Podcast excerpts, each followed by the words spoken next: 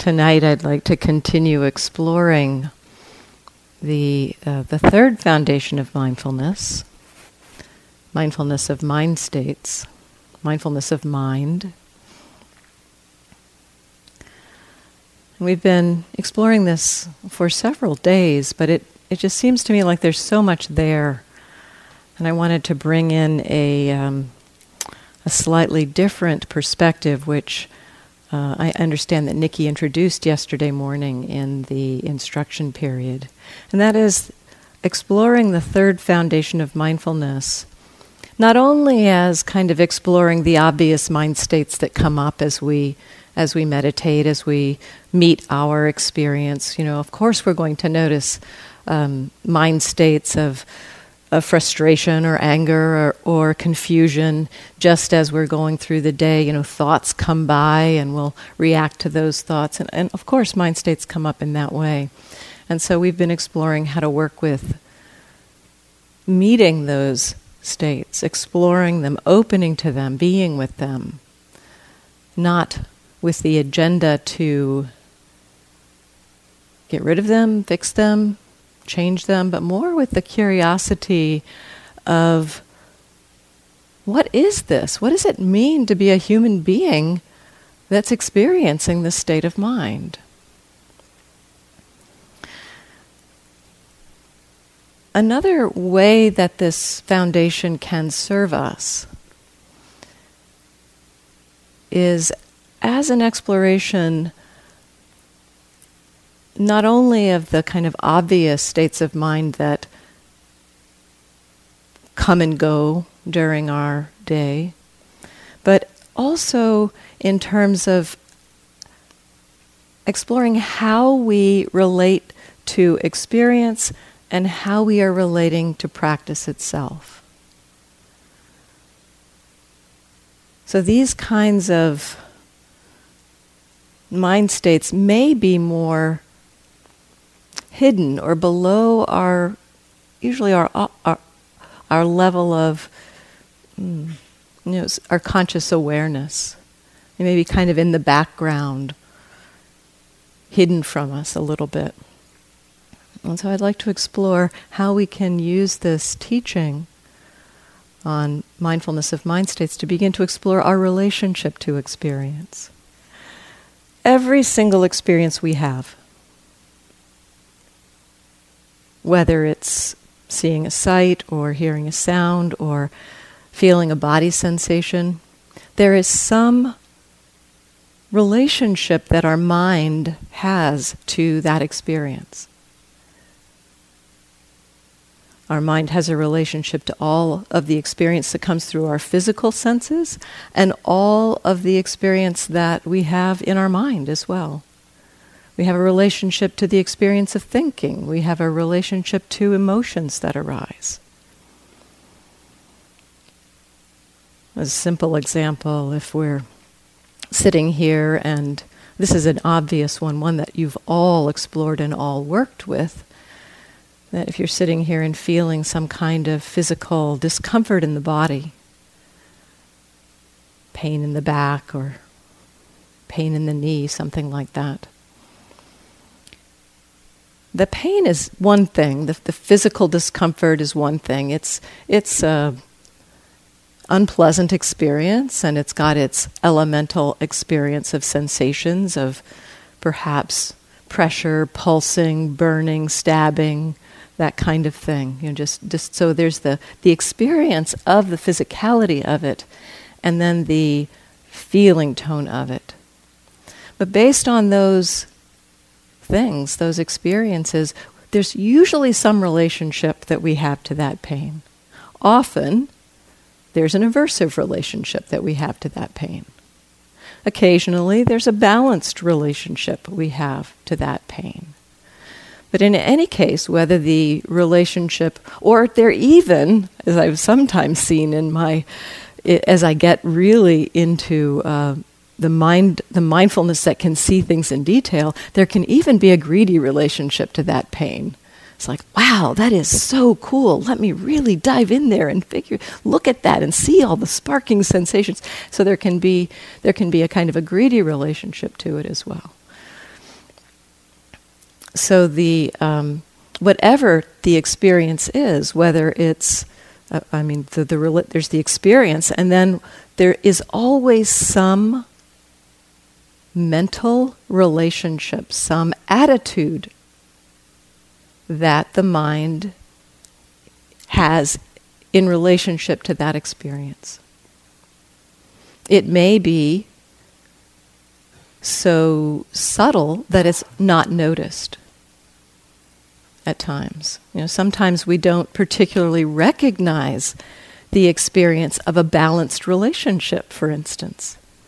You know, if we're if we're exploring um, the way sounds come and go, we may be very interested in the coming and going of the sound, but less aware that interest is arising in the mind, that there's a relationship of interest, that there's a relationship of non reactivity, a relationship of calm, perhaps.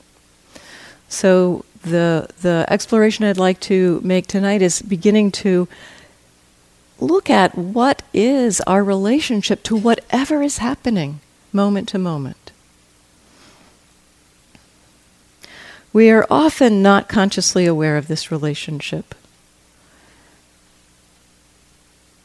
If we are not consciously aware of a relationship of aversion, for example, or of greed, if we are relating to experience through a relationship of aversion, and we're not clearly aware of the aversion, then there is a kind of a reinforcement of the aversion happening.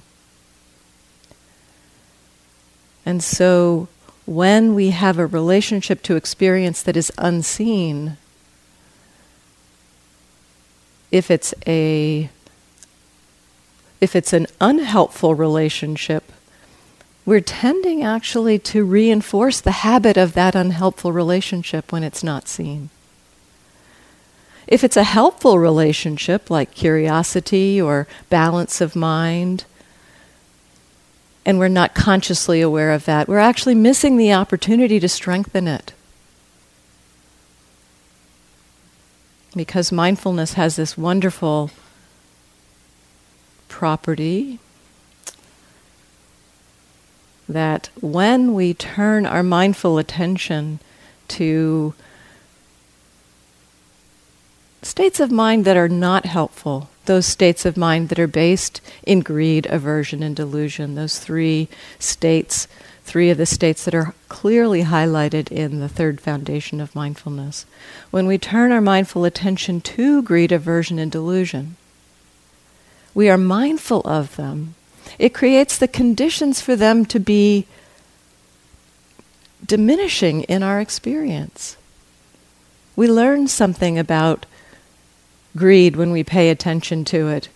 When we bring our mindfulness to greed, when we bring our mindfulness to aversion, we see that it actually doesn't feel so good. And that very um, mindful attention begins to help give the give our minds an education that greed, aversion, and delusion are not really the way to go in terms of heading towards well-being. And very fortunately, when our when our system, our organism gets good education, it wants to move towards well being. It really just needs good information. And so, as we begin to explore greed, aversion, and delusion in our experience, our system begins to understand very viscerally that that's not helpful. And so it begins to create the conditions for a weakening of those states. And likewise with wholesome states, helpful states of mind, states of curiosity, of kindness, of equanimity, of calm, when we turn our mindful attention to those states, it creates the conditions for those t- to strengthen because the very mindfulness of those gives the system, gives our organism the information that these states do lead towards well being. So, mindfulness itself is a very supportive uh, aspect aspect of our minds that begins to help us let go of states based in greed, aversion, and delusion and to cultivate those wholesome states. And so when we are unaware that our relationship, of what our relationship is, we're either missing the opportunity to weaken the unskillful states and we're unwittingly strengthening those unskillful states, and we're losing the opportunity to strengthen the wholesome ones. So, another way to explore or to think about this relationship to experience is how am I with this experience? My teacher, Sayadaw U Tejaniya, uses the, the question, you know, what's the attitude of mind with relationship to, with respect to experience? For me, the word, what's the relationship to experience? How am I with this experience? That's a little more of a natural word in a way. Just what's the relationship to experience?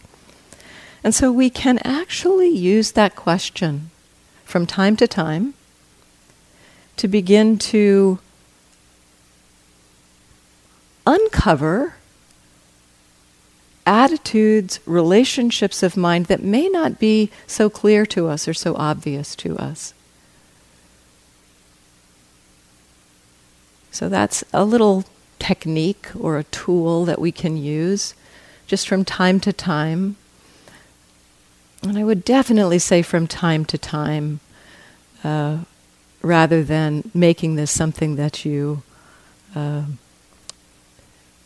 are doing kind of every few seconds. You know, so we can kind of get make ourselves crazy with this question. But from time to time, and some good times to check this or to ask this question is if it feels like there's some struggle, if it feels like you're you're kind of butting up against something or fighting with something, that's a good time to just check in. Okay, what's my relationship? What's the relationship to experience right now? What's the relationship? And then the the dropping in of the question, I, I, have to be careful about this sometimes because it's not that you're trying to find an answer or figure out an answer or think about an answer. You're dropping in the question and then just continuing your practice. Often, or hmm, I'd say some, some percentage of the time, there can be a kind of a, it's almost like we, we're, we're ringing a doorbell with that question and then some some mind state answers the door. You know, we don't have to go looking for it. We don't have to find it. So we just drop in the question and see: Is there some is there some experience? Is there some relationship that hasn't been obvious that you know, just by checking in, just by asking the questions, sometimes those relationships can come forward offer themselves to be seen more consciously. So when there's a feeling of struggle is often a good time to check this check the attitude, check the relationship to experience. Another really helpful time to check your relationship to your experience is if it feels like it's going really, really well. Because sometimes there's a little bit of leaning in, a little bit of greed, a little bit of, um, oh, I figured it out, I've got it right. You know, so so the, the again, that's a relationship that may not be noticed if we don't kind of open up and check in to ask that question. So, this practice question, just from time to time, as a way to explore something that kind of maybe behind the curtain, behind the behind the scenes. Almost like sometimes we have, you know, mind states behind the show that are having us engage in our exploration of experience, but without being consciously, without our being consciously aware of them. You know, if you have a kind of an attitude of resistance while you're looking at pain, and you're not aware of that resistance, then that very resistance is informing how you are exploring the pain. It's, it's, it's, it's influencing how you choose to explore that experience. When we become aware, okay, there's, there's pain and there's resistance to it, at least at that point, there can be a sense of the awareness that, oh, okay, so, so there's pain and I don't like it, I res- I'm resisting it. And we can begin to see perhaps that a way that we're kind of bearing into that experience of pain or maybe pulling back from and kind of bracing ourselves around it and just see we can just see that more clearly as we begin to open ourselves to this question what's the relationship to experience?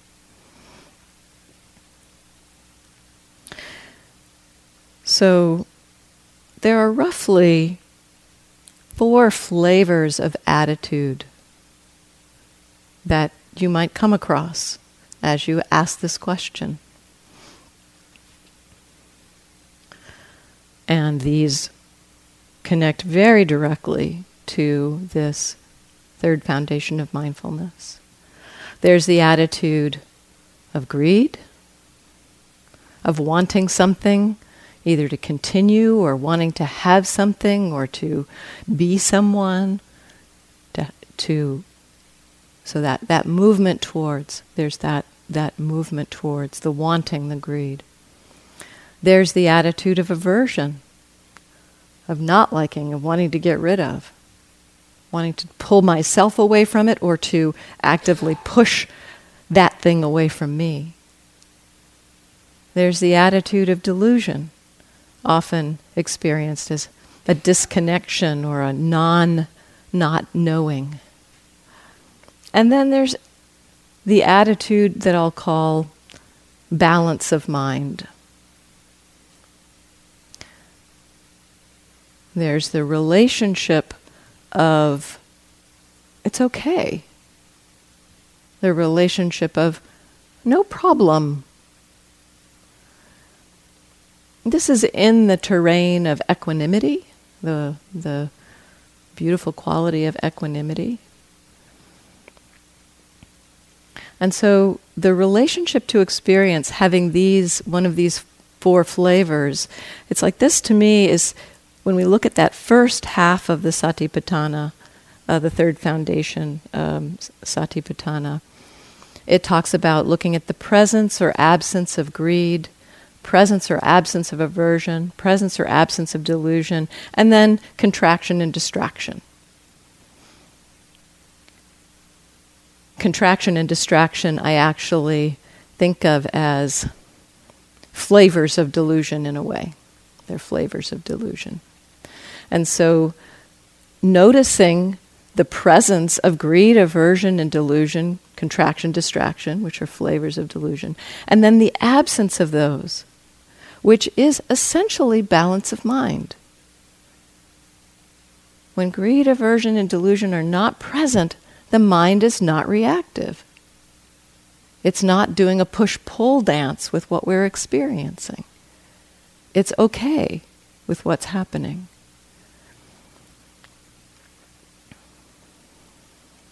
So I'd like to explore these flavors a little bit and talk a little bit more about um, the attitude in general.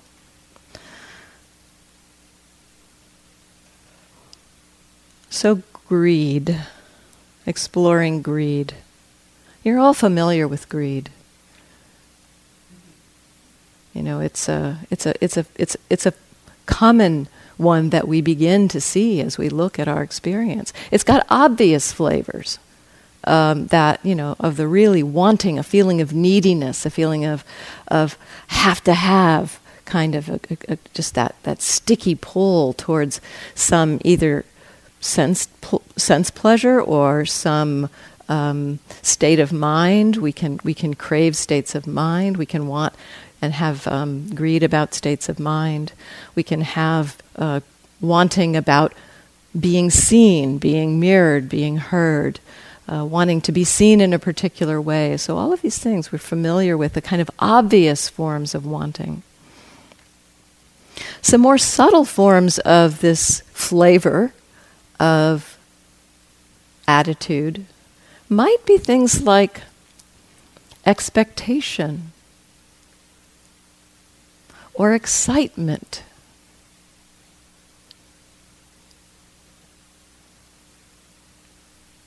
Or even possibly amusement. You know, subtler kinds of leaning towards, uh, leaning towards something that's delightful or pleasant. Now, one of the really important explorations with the exploring states of mind is to recognize and remember, remember, remember, remember that when we see a state of greed, something subtle like expectation or amusement in particular, you know, it's like, it's not that we're somehow trying to stop it or get rid of it. We're bringing mindfulness to it so that it can be known. You know, states, subtle, subtler states of, of, um, of greed, for instance, like, like expectation and excitement and amusement, they often have a blend with um, you know, joy or curiosity you know, so there's a kind of a there's there's a kind of a, a way in which those are beginning to move towards the wholesome states of curiosity, joy, um, interest, delight.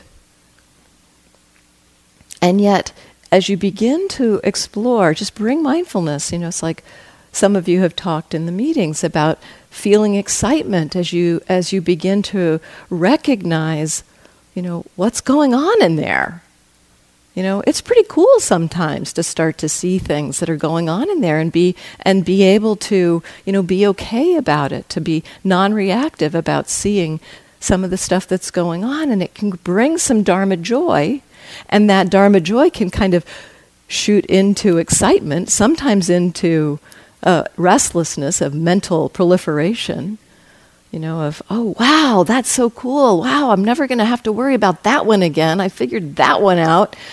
And so the mind has kind of moved from just the, the kind of the rising of the joy into a little bit of restlessness around it, a little bit of leaning towards it. And so this is, it's not something to say, oh, excitement bad, you know, like just cut it out, try to excise it, but to be aware of it as we open to, oh, what's the attitude here? Excitement's the attitude. Opening to that, you might begin to feel kind of the rising of joy and the kind of purity of joy, but also feel some kind of, ooh, a little bit of shakiness or agitation around that joy, which excitement has a slightly agitated quality to it. It's like, ooh. And that part is extra. It's got a little bit of the leaning to it, a little bit. But we're not going to understand which which aspect or which part of the experience around you know the dharma joy and the excitement that follows from it we're not going to understand which part of it is is the beautiful the wholesome the dharma joy side and which part of it is the uh, little bit of agitation side without just opening to it. Oh, there's this this recognition of understanding and excitement is happening. Excitement is happening. The mindfulness is the the mindfulness and the interest together really i think that the curiosity about what's it like to be a human being feeling excitement the mindfulness begins to help us tease apart which aspects of it have a little bit of that gripping and which parts of it are the wholesome.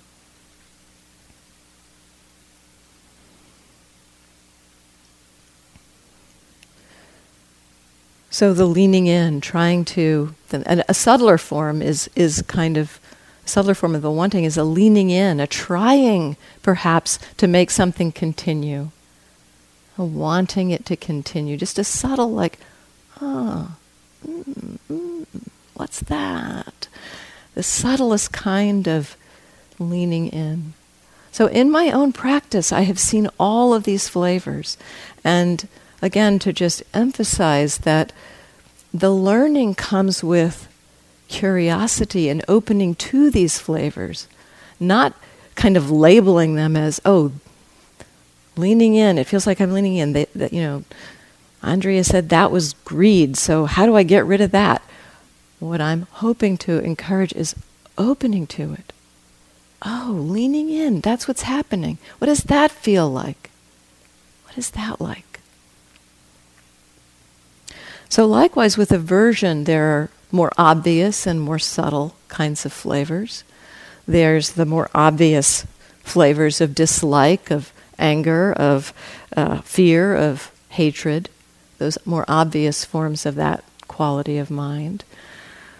Subtler forms might be um, just a state of something like discontent, dissatisfaction, just like, Ugh. it's okay, but could be better. You know, just that subtle kind of, you know, it, it almost is not something that we recognize consciously because it's, it doesn't feel like it's getting in the way of being present with whatever it is, right? And yet it's really helpful to acknowledge, yeah, you know, could be better. So, you know, I'm looking at this thing that's going on here, but, you know, it's really kind of boring you know or or it's just like it's not it's not as interesting as it was yesterday. So you know it's okay but you know so there's just a subtle dissatisfaction a subtle sense of off not as you know not what you want it to be you know. So it's it's not this. It's it's it's just not what you it's got a subtle sense of a feeling of not wanting this to be what's happening so, you know, a subtler flavor of that. Or a, a kind of another level of subtlety around this is by paying attention to this thing, it'll go away. You know, that we can have a, a sense of, you know, almost the interest to pay attention to it in order that this unpleasant thing go away. So again, these these more obvious and less obvious states. Checking the attitude like this, checking the relationship to experience, can reveal kind of emotional relationship to experience. You know, like something's happening, it's like, you know, it's like an emotional storm around it. But it can also just re- reveal subtle agendas in the mind agendas around the meditation, like if I pay attention to this in the right way, I'll get this great state. Or if I pay attention in just the right way, this unpleasant thing will go away. So those, those have less of an emotional quality and more of an agenda quality. So these two, these agendas, can also be relationships to experience. I'd like to talk in, about delusion in a, in, a, in a moment. I'd like to cover delusion in a little bit more depth. Um, so I'm going to skip delusion for a moment and come back to um, the fourth kind of attitude this balance of mind, the relationship of balance of mind. So sometimes when we check in, you know, what's my relationship to experience? You know, it doesn't feel like there's much there. This might be, you know, this might be because there's just very subtle kinds of greed or aversion happening or very subtle kinds of delusion. But you know, you're present, it doesn't seem like there's much going on. Um, and so, you know, if, if it feels like there's not much of a kind of nobody answers the door when you ring the doorbell, it feels like nobody answers the door, then don't go looking for anything. You know, it might just be that it's a little more subtle than um, than you're familiar with. Or actually, it, it could also be that you're not familiar with checking in and recognizing calm is what's happening right now. You know, calm is a pretty subtle state. Peace is a pretty subtle state. And so sometimes, you know, you check in, it's like, oh, nothing seems to be happening. You could try that on. You could just say, well, is it calm? Is it peace? Is it okayness? Is it no problem? This flavor of balance of mind as a as an attitude has a lot of different possible manifestations, a lot of different possible uh, ways that it might be experienced. Calmness, peace, a sense of, I don't mind this. One of my uh, dear uh, friends who had a, she, she died a few years ago, um, but she had a really deep practice. I learned so much from her and just talking to her about her practice. And she, she, she said she was recognizing just a subtle difference in this balance of mind shading into aversion. She said, if my mind's going, I don't care, it's got a little bit of aversion. If it's saying, I don't mind this, that's more equanimity. That's that balance of mind. So that you know, checking into the attitude, if it's like an I don't care kind of attitude, there may be just a little bit of aversion there. So it's got these flavors of I don't mind this, calm, peace. It can also manifest as, a, as heart qualities. Philip this morning mentioned loving attention. It can have a, a feeling of love, of, of compassion sometimes, of friendliness to experience. And so sometimes checking in to uh, to our relationship, it might just feel like it's friendly or loving or compassionate. It might have a flavor of delight, of curiosity, of interest. It's just subtly different ways that we experience these states. Might be a feeling of gratitude. Or it might just have more of the sense of, of equanimity of tranquility or happiness. So, so many different flavors when the mind is non reactive and opening to those flavors will support their nourishment. So, actually recognizing, yeah, happiness is here. This is the human experience of happiness is supportive for our movement towards freedom.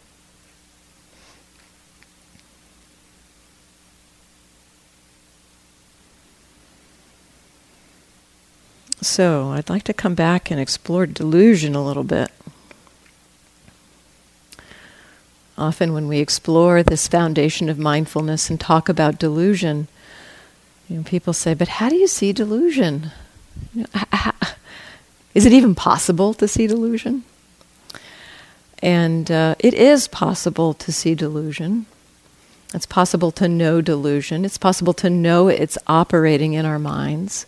And so, what I'd like to do right now is to just to take a little bit of time to give you some information about how some ways that delusion functions, which may help you begin to see it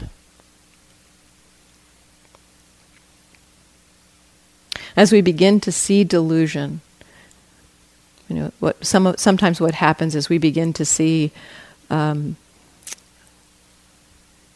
delusion often functions like a a veil of some kind. You know, it's it's we're we're seeing through a veil, and sometimes that veil is so cloudy that it feels just like we're just disconnected Like we're not even connecting with experience.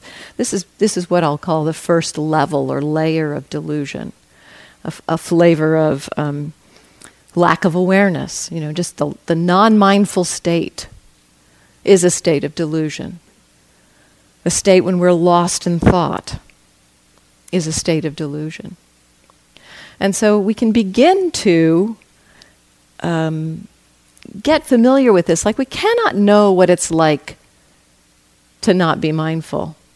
We can't, we can't know what it's like in the moment of not being mindful to know non mindfulness.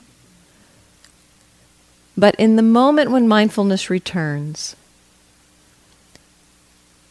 we can be curious about what that's like right there.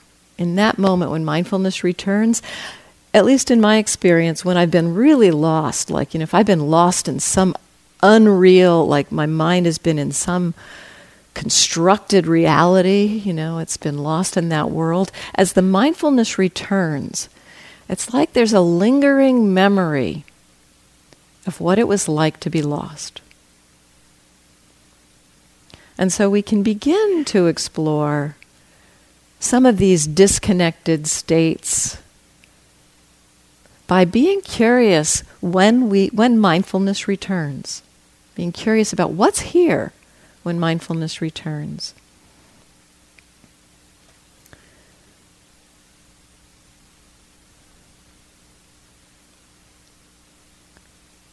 Mindfulness can begin to connect with certain states that we think are inherently non-mindful. And so this is another piece I like to, to point out because there's a, a, sometimes we have like like the state of spacing out, you know, the state of um, sleepiness, dullness, falling asleep. Often we think, you know, just not possible to be mindful there. But we can begin to um, be curious about those states, often in the moment when we're kind of waking up into being lost, being spaced out. I'll tell. I'll give an example of this. It's sometimes a little help more helpful to to to tell the story. So, um, I was exploring. Um, I was having breakfast one morning, and I was uh, trying to be mindful of eating breakfast trying to pay attention to all of the eating, all of the movements, eat, you know, just trying to be particularly mindful of the physical sensations. And I kept noticing, you know, I would be doing that, and then suddenly I'd be spaced out.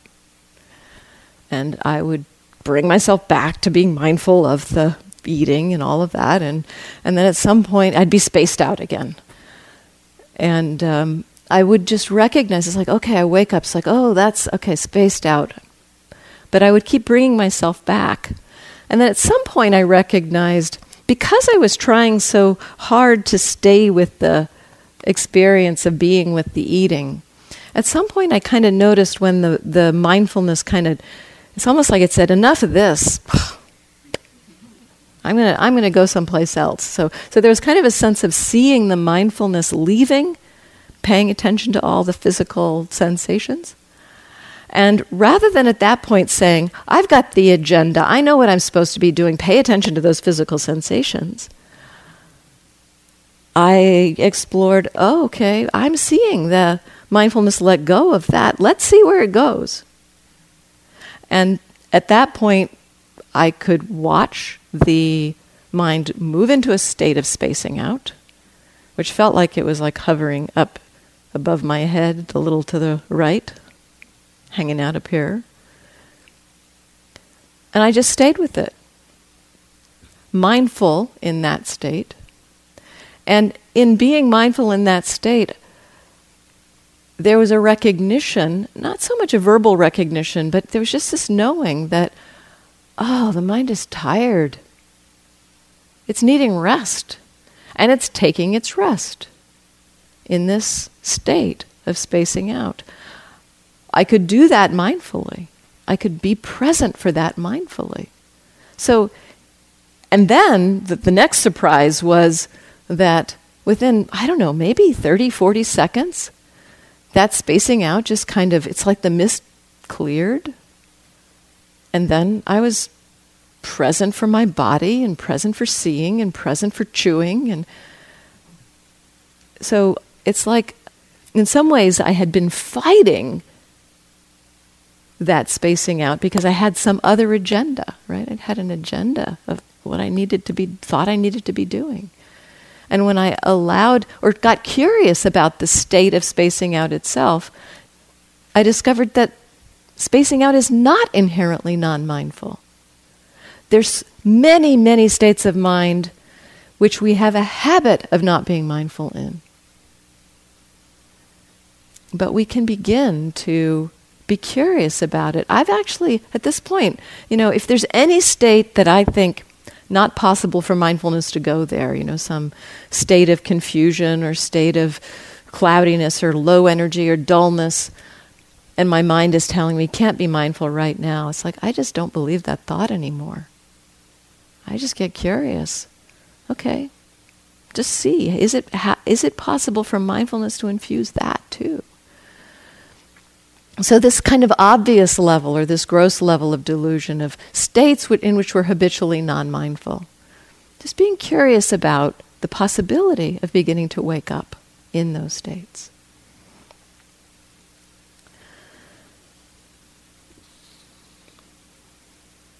Another level or layer of delusion. So, that first layer is kind of a disconnected layer. That's, that's what is the most obvious way that delusion manifests. We're just not attending to what's happening.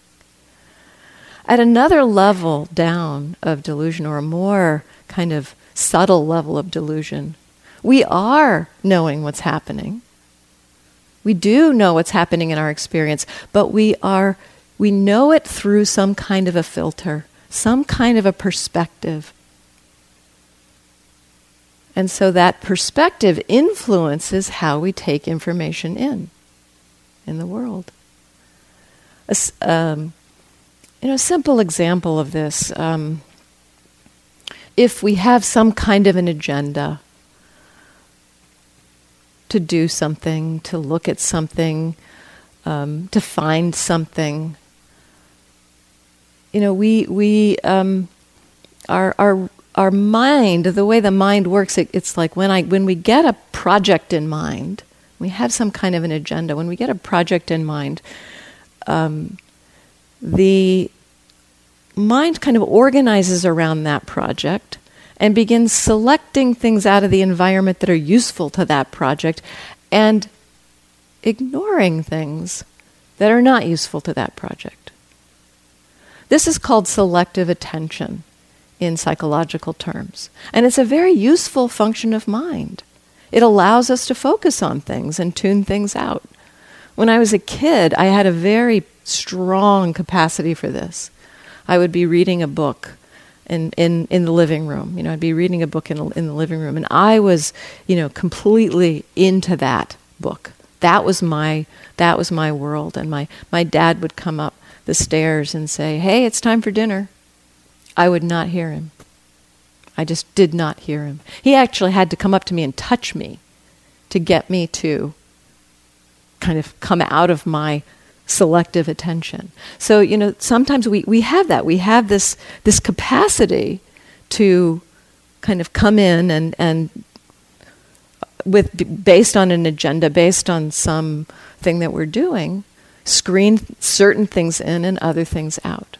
So this is, you know, this is a, a useful function of mind, and yet, you know, the the um, the place this shades into delusion is that we think in some way that our minds are kind of natural, you know, like like our eyes are cameras and our ears are microphones, and that they just record everything, and that we're seeing the world out there as it is. You know, that we're seeing what's what's actually going on out there. But when we see the world, we are seeing certain things and not other things based on perspectives. And when we're not aware of those perspectives, we mistakenly think we're seeing things accurately.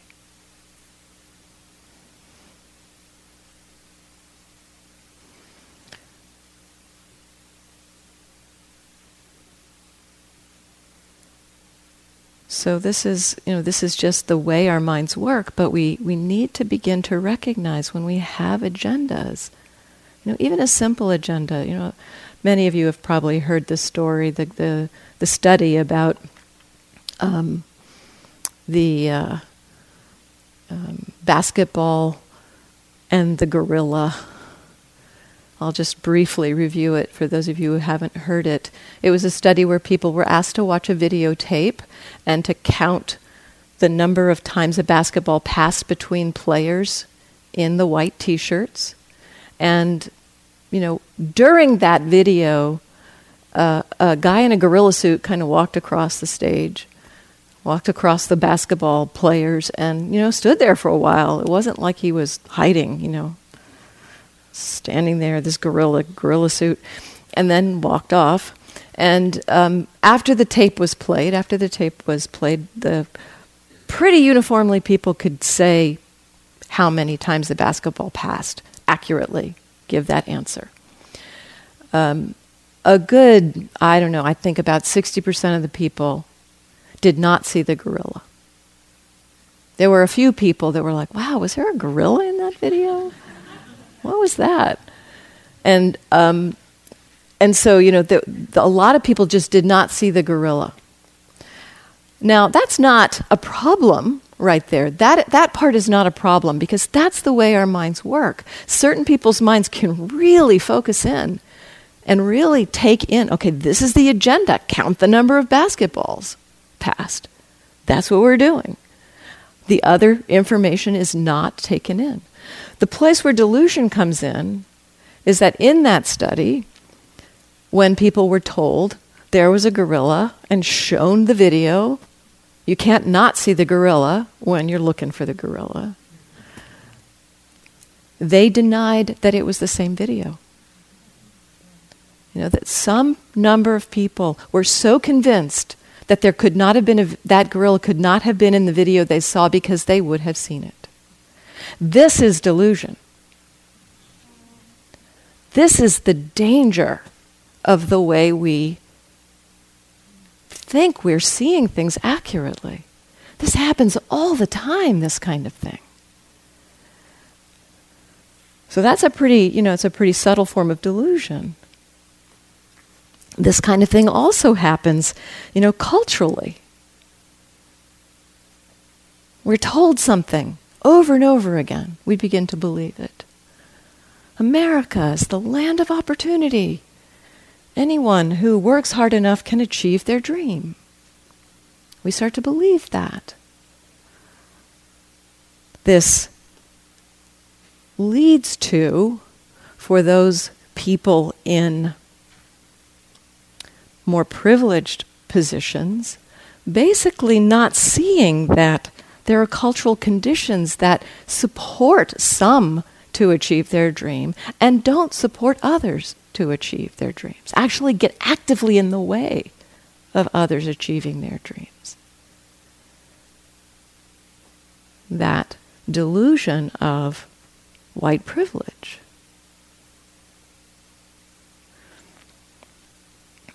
And so again, you know, it's this perspective we're holding and not seeing basically that the the system is rigged.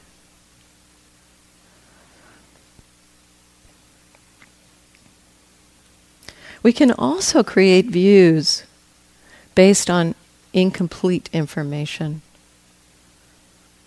Now the, I was thinking this morning around or this afternoon around this, you know, an example around this, and I thought, you know, every single one of us standing on this planet, you know, it sure feels like we're standing still. you know, it sure looks like the sun is moving across the sky. It sure looks like the moon is rising and setting. It doesn't feel like we're hurtling some, you know, I don't even know the number massive number of miles an hour around the axis of the Earth. And besides that, hurtling through space, it's like, that's not our experience, right? I mean, it sure feels like we're sitting still. And this experience of feeling like, I mean, we know we're not sitting still. And sometimes I can even play with that, like when I watch the sunrise or the moonrise, and, and know that it's the earth that's turning. but you know that but it, it's kind of we have to play with it. We have to bring in the information we know. We are operating on this planet with the if, if we just operate with our physical senses the feeling is that we're the earth is still. Everything else is moving around us. So that's incomplete information. And people were you know, galileo when he said, No, you know, the earth is moving. The earth is moving really fast. You know, the, the, the church said this is heresy and put him under house arrest for the rest of his life. This perspective of, you know, incomplete information has an impact on how we relate to each other. And again, this kind of thing happens all the time.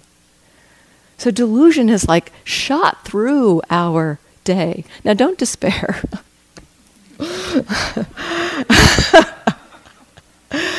um,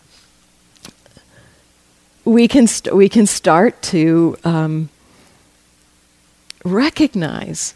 I mean, I think the first place to begin a lot of what I'm talking about here is views. You know, it's perspective. There's views that we have. And we can begin to recognize okay, there's a view happening here. Some views are harder, like, you know, the view of the planet is still, just the feeling of the, the truth of that is, is much harder to see through when the information is not available.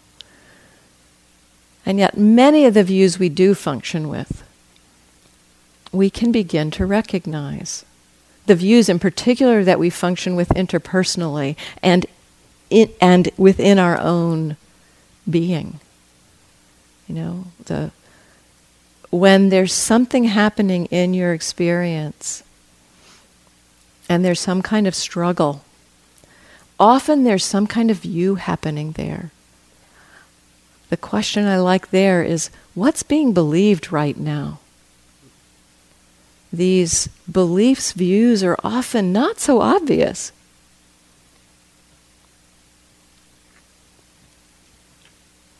But we can begin to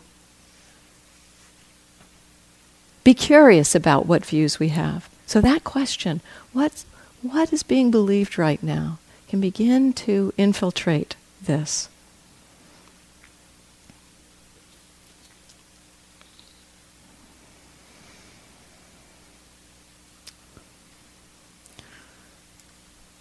The third most fundamental kind of delusion is another form of view, a deepest level of delusion.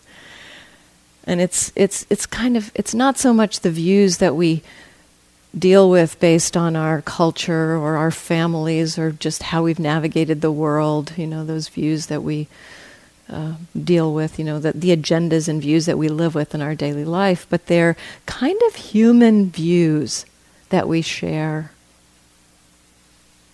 Partly because of the way our mind and bodies are put together. We tend to have views, we tend to misunderstand experience as being permanent when it's impermanent. We misunderstand it as being reliable when it's unreliable. We take what is impermanent to be permanent. We take what's unreliable to be reliable. We take what is not self to be self. This is a whole Dharma talk itself, this exploration of delusion. But we can begin being curious. Again, not trying to somehow skip over or uh, tell ourselves, okay, you know, I'm taking this to be permanent. I'm feeling like this thing is really solid, and I know it's impermanent, but but rather investigating when it feels like something is really stable, when it feels like something's really rock solid, just begin to explore what's the solidity there. Is it really solid? How does it feel solid? So, curiosity about that. And likewise with what we think is reliable, where we think, yeah, that's where I'm going to be happy, that's what's going to make me happy. noticing the feeling of, yeah, that, what is it that we think is reliable about that?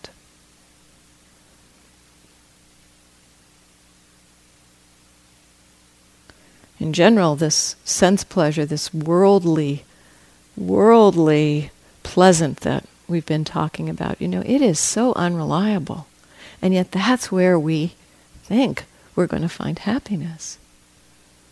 And so just investigating that one of the, the um, explorations which Nikki touched into the other day is this exploration of gratification, danger, and escape. When there's pleasant experience, it's like, how is this feeling gratifying? And then what the Buddha instructs here is, how long does it last? How far does that gratification extend? So that we begin to be very consciously aware that that thing that we think is going to do it for us and on retreat, you know, we really can see this. I, I've on retreat, I've actually recognized that the mind really believes that this piece of chocolate is going to do it for me. It's going to make me happy, you know, and it does for a moment. For 30 seconds. Actually, it lasts way longer than I thought, the happiness of chocolate. it was quite impressive. You know, I, it, it, I, it lasted, I don't know, couple minutes, but it faded. and so, so, I mean, curiosity, you know, how long does that ple- pleasure last? I was playing with that, you know, so, okay, you know, there is that feeling of, yeah, chocolate's going to do it for me, but how long does it actually do it for you? In doing that exploration, it's like, wow, actually, I got to enjoy the chocolate for a really long time. And then it faded. And because I was there for it, there wasn't the sense of needing to grasp after another piece of chocolate or trying to find the next thing.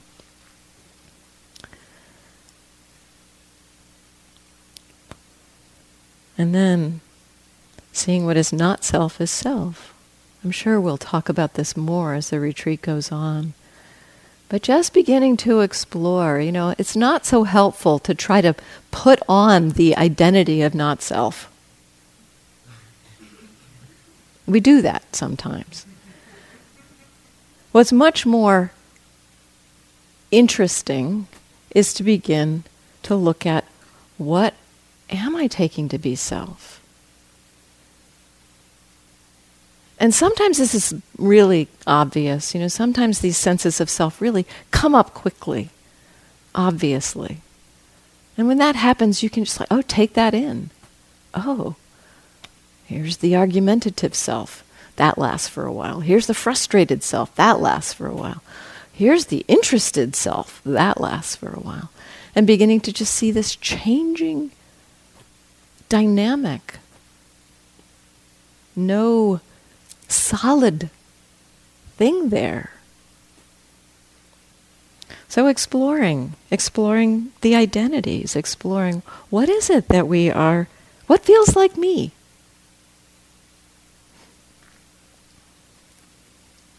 So as we become aware of these kinds of delusion, we can begin to notice when they're happening We can begin to be okay, yeah, this is, I'm feeling a sense of me here.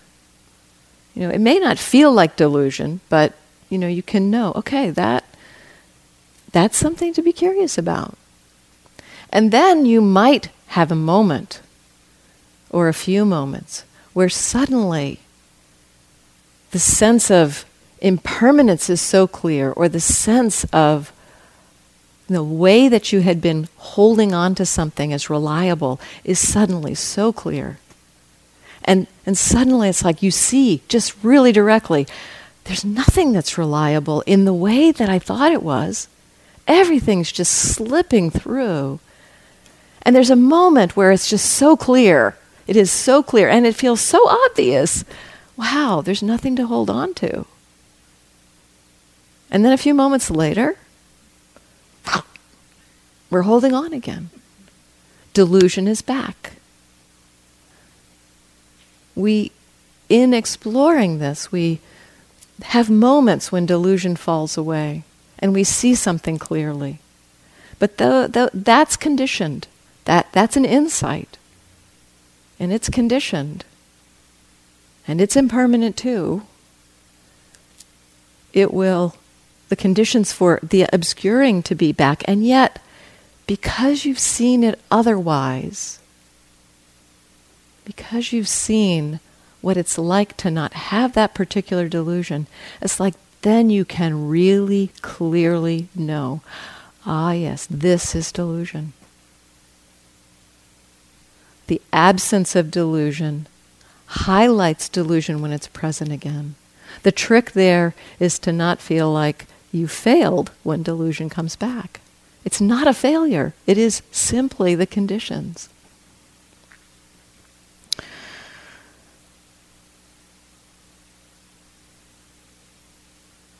So, noticing greed, aversion, delusion, noticing the balance of mind, checking the attitude.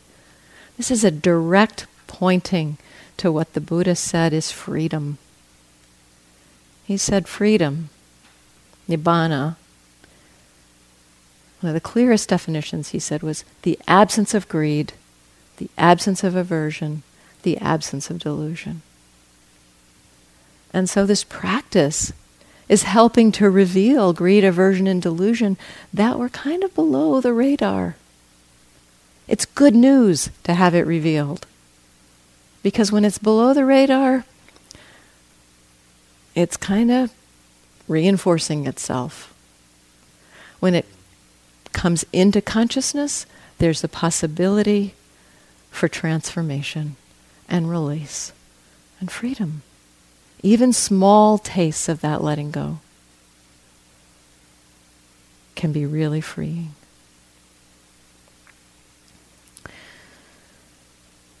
So I've talked too long. So I'm going to thank you at this point for your attention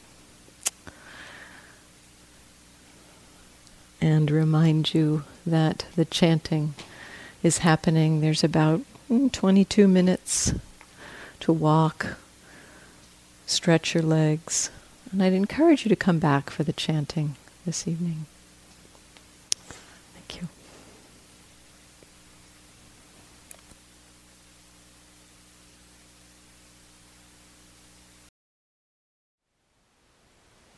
Thank you for listening.